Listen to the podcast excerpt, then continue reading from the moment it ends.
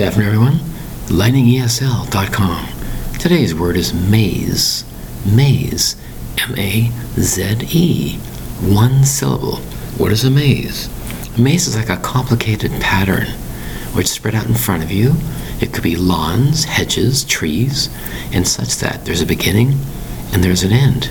However, to get to the end part, many twists and turns. You might get confused.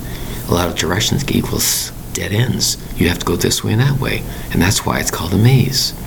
Some people have created this in their backyards. They're huge backyards, very high trees, very high hedges.